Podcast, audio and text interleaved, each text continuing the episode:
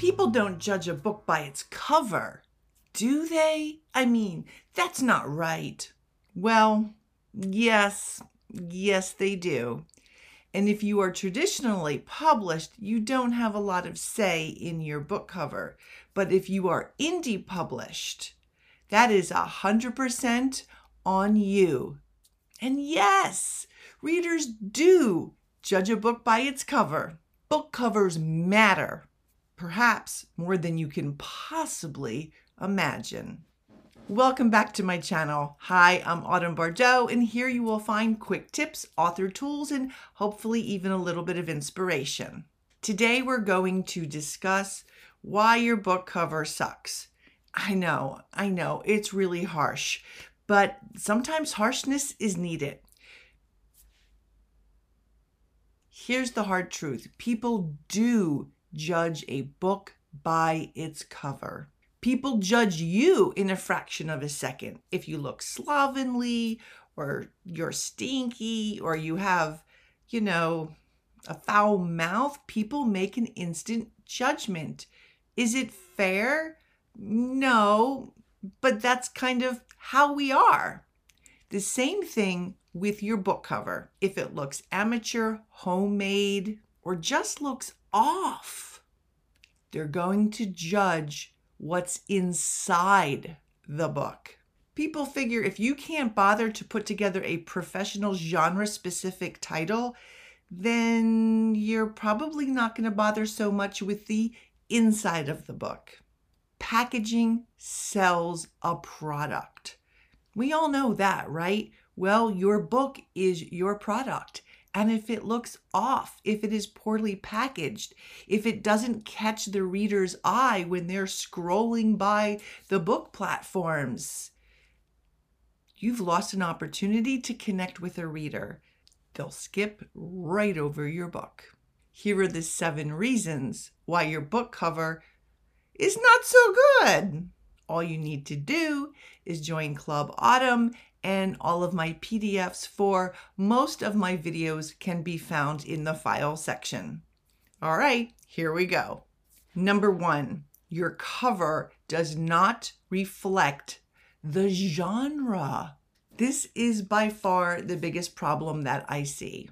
Nothing screams self published than a really poorly designed or made cover a DIY cover. Now, I know from other authors that they have gotten great book covers from Fiverr, which is, you know, on the less expensive end. I've also have people who didn't have a lot of luck. So it's going to depend who you find on Fiverr. You can also find other formatters, make connections with other authors, ask them who does their covers. Most of them are very eager to share because they are so excited about their covers. For my covers, I bought photos from either Shutterstock or Deposit Photos. I think it would be anywhere between 20 and $40, and it's the photo or the vector that I am buying. Which brings us to number two the quality of the photograph or horrid photoshopping. Here's the thing don't ask a friend for their opinion unless that friend sells a lot of books. And here's why you don't want to ask friends or family because most of them want to be nice or they don't understand photoshopping or graphic design. If they do, that's a different thing. But most of your family members or friends who don't understand that will just go, oh, yeah, that looks really nice or they will say, That's amazing. I love it. They're not going to nitpick. You need someone who's going to nitpick.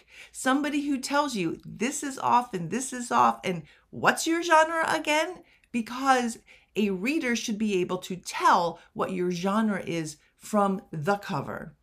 Go to the covers in your genre and look at your proposed cover and the covers of the books that are selling well, the professional cover, the traditionally published cover. See what's trending. See if your cover looks like their cover.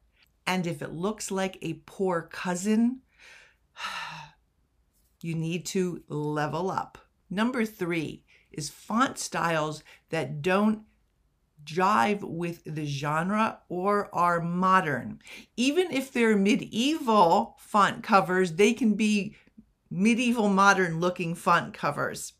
Here's the thing, and I find this more in over 50 authors. We didn't grow up with fonts. We just didn't, right? There was no fonts on a keyboard. But with the advent of all these fabulous fonts, the younger generation, the pre 50 generation, has this appreciation and this eye for fonts. And I'm always amazed when my daughter will look at a font that I have and she'll say, Mom, that's an old lady font. Get rid of it. And I'm thinking, it looks okay to me. But then again, I'm an old lady. You can get fonts on dafont.com, dafont.com, or you can get font packages on Etsy. I found amazing fonts on Etsy, whole package deals. And it's kind of like a rabbit hole. So, what you want to check is your title. Usually, there's a place to type in the title. You see how the font looks with your title. And a lot of times, what you think looked great on their font doesn't look good with your actual title. For example, with Goddesses Ink, a lot of the fonts I really liked, the G's look like S's and the S's looked like G's. that wasn't going to work. If your font is too hard to read, people will swipe on by. Number four, your cover is not compelling. It's not a cover that catches the eye and a reader says, Ooh, ooh, that's an interesting cover. Maybe it's the photo or the vector or the image or the font. Covers are art after all right? And so it's a combination of all of these elements and what is trending worldwide that catches somebody's eye. Number five, and I see this a lot with newbie authors, is the cover does not look good on that tiny little thumbnail size. If you can't read somebody's title on that thumbnail size, they're not going to click on it. They're just going to swipe on by. So make sure you check that tiny little thumbnail size that it is readable, that you can see everything. Nobody's going to squint and peer close. They're just going to, you know, swipe on by. The sixth and final reason why your cover may need some work, and I hear this way too often. And it's sweet and wonderful, but also, well, it's not going to work for you. And that is when a author has used the artwork or formatting or drawing or illustration of a friend or family member and it's you know not that great and the author says, but it's meaningful to me, or I'll hurt their feelings if I put another cover on. Well, did you want to sell books? Still don't think covers are all that important? Google Fahrenheit 451 and look at all of the different covers it has had over the years a lot. Why did the publisher keep changing the cover? To keep up with what was current at the time, what the new cover styles were. Look at old, old books in the library. You don't see covers like that anymore, and you immediately know when was this written? Well, something can be written a long time ago, but if it's traditionally published, the publishers keep updating the covers. So that's how important covers are. Now, take a good, hard, honest look at your covers.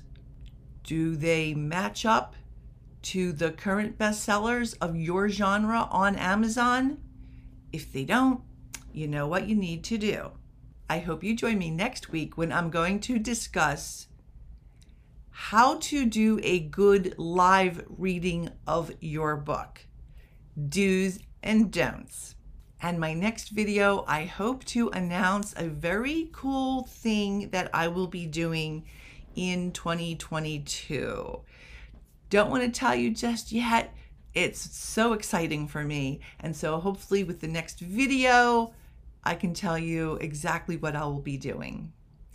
As always, writers, dream, create, and embrace. Bye bye.